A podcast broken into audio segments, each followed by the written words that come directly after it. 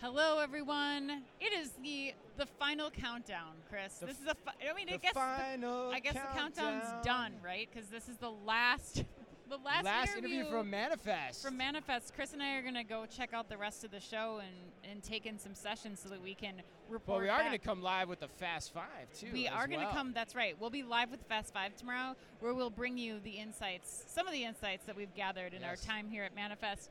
Um, this again is OmniTalk Retail. I'm Ann Mazenga, And I'm Chris Walton. and we are coming to you from booth K15. Which, if you're at the show, come swing by, say hello to us, um, and maybe you know wave your hands around in the background or something. If, Yeah, uh, make yourself look like a fool in front of us while we're recording an interview, Let's even though this do- is our last one. So let's now do you that. just come, wave your hands, look like a complete fool. Yes. No one would understand why. But anyway, we're, we're a standing little between us is who, punchy. Jeff? we're a Is little, who, we're a Ann? little punchy. Um, standing between us is Jeff Berry, the Chief Innovation Officer at Dot Foods. Welcome, Jeff. Well, thanks for having me. Yeah, we're really excited you could join us. How's the show going so far? It's great. Flew in yesterday and been one meeting after another straight through. So And where are you based, Jeff? So I live in St. Louis, but uh, Dot Foods is headquartered about two hours north of St. Louis in a little town called Mount Sterling, Illinois. So a town of 1,900 Oh, people, yeah. and we employ over 2,000 at that facility. So Wow. when they founded the company, they never uh, thought it would grow that big in that little town. That's amazing. St. Louis is near and dear to our hearts. We were out seeing Schnucks this past October, the, your local, one of the local grocers out there. So we love those guys. All right, so tell us about your role. Tell us about your job. Your job's really interesting. Your background's really interesting too. Uh, you're kind of a guru on kind of the data insights and innovation side. So tell us about it. So I, I would describe it more as a nomadic shit disturber than I would uh, interesting, but no, I have I've certainly bounced around. So you know my my role. my- well, that is right. So Yeah. I'm an innovation. Nomadic Shit, what was it? I'm a nomadic shit disturber, right? Just- all right, I mean, cool. I, Just- that's yeah. my job, right? Yeah, right. So um, my job at Dot is to help us look at you know five years over the horizon. Where Okay. where is the world going? What do we need to be thinking about? What's hard, right? What Yeah. are the hard problems to solve? That's why a place like Manifest is a great place to come because Yes. there's such a there's such a strong uh, culture of startups here and new stage innovation and people trying to look over that horizon. So that's why I come here and that's why Dot Foods needs to be here and that's why I'm here. So Will you share some Dot Foods brands that we might be familiar with? I will share all the dot food brands with you. There are zero, um, because we are not a manufacturer of anything. Okay. Uh, we uh, Dot Foods is a redistributor, so uh, Okay. and Dot Foods does not stand for Department of Transportation. Good to We, know, uh, the- especially at this show. That's right. The founders were uh, RT and Dorothy, and like any good husband, he named the company after his wife, so he Aw. called it Dot Foods. Oh. So that's why it's Dot and not DOT. Yeah. Um, but we are a redistributor, which Okay. means we sit between food manufacturers and uh, for easy conversation like U.S. Foods or Cisco or a food distributor. Mm-hmm. Mm-hmm. And so uh, we'll go to over a thousand manufacturing plants and pick Okay. up their product and bring it in and then break it up. So U.S. Foods wants to order five cases of pickles and 10 cases of mayonnaise and so forth. They can order it all from us at one time, one truck, one PO, everything from us. Man, that's crazy. So, zero brands, but over 50,000 individual SKUs in our Right. inventory at any given time. That's unbelievable. pretty wild. Yes, I remember we used to do business with you at Target when I was in frozen food back in the day. And we do, Okay. yes, we hit Target DCs. We love love our friends at Target. Yeah, wow. And that was that was ten years ago, so good to know. Uh, all right, so you've seen it- you've seen innovation from like I was alluding to before. You were in banking, right? You were in. I have been. What else were you in? I wrote down you were in. uh, Anheuser-Busch, Nestle, Yeah, yes. you're yeah you're a CPG Yep. too. So so what are some of the do's and don'ts for you when it comes to doing innovation the right way? so, do's and don'ts, right? So, do always focus on a problem, Yeah. right? Yeah. Just because it's cool doesn't mean anything. It has to solve a problem, and it and Pragmatism.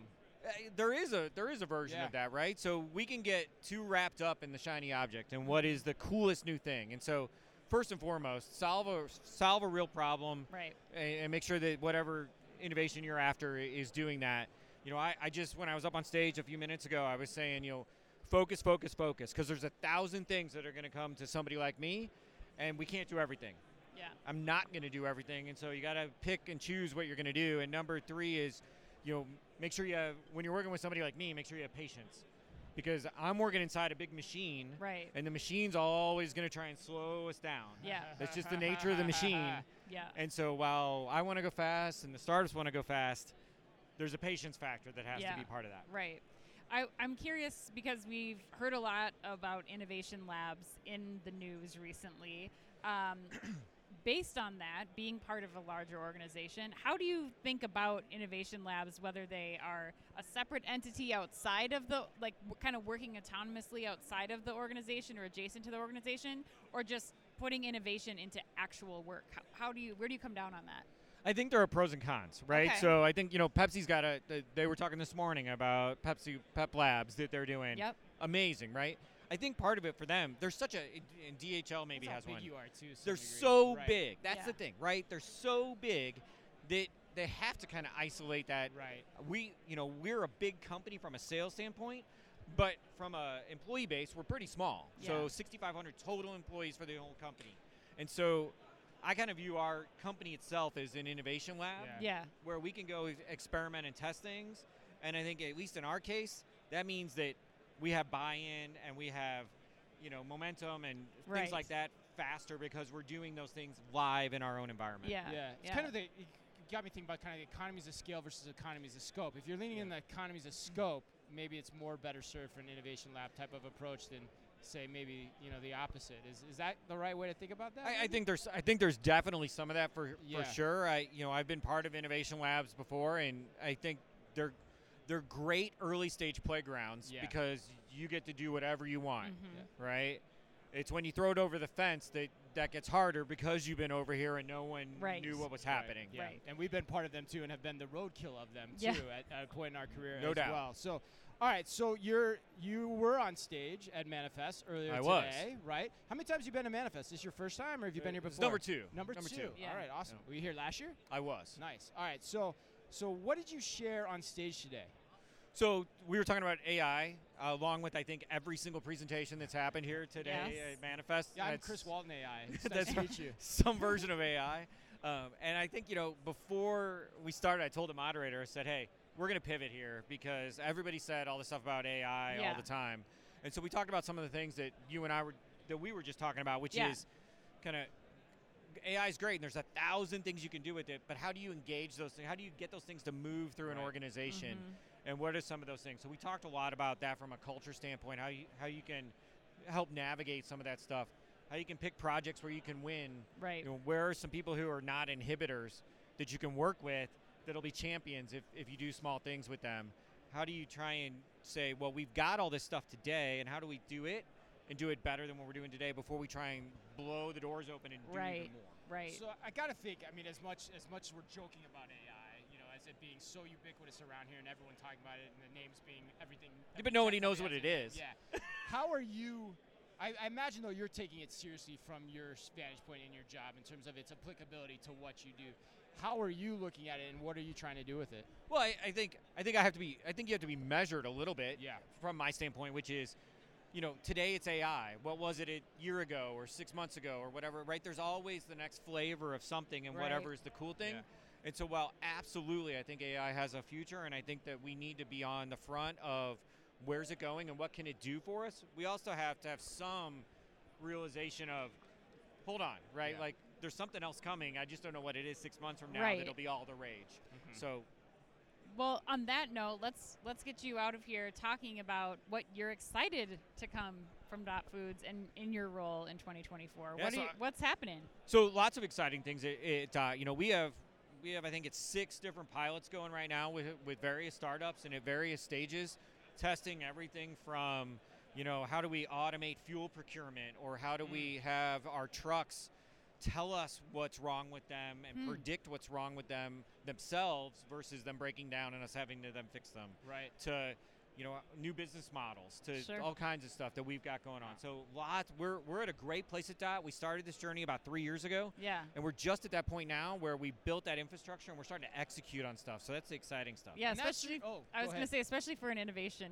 person to be able to like actually see something come to fruition. I feel like you spend a lot of time doing pilots and so to actually see something in the world make it out into the light is really wonderful. That's that's always great, right? So So sometimes, sometimes you don't live to see that day, but Right, Right, right. right. Oh, we know. Sometimes, Yes. That sounds like a great job, though. So that's your job is to shepherd all of that innovation that you just described, those six pilots Yeah. through the organization, understand the impact they're having, and to decide, you know, what you do with them ultimately, with the lessons learned.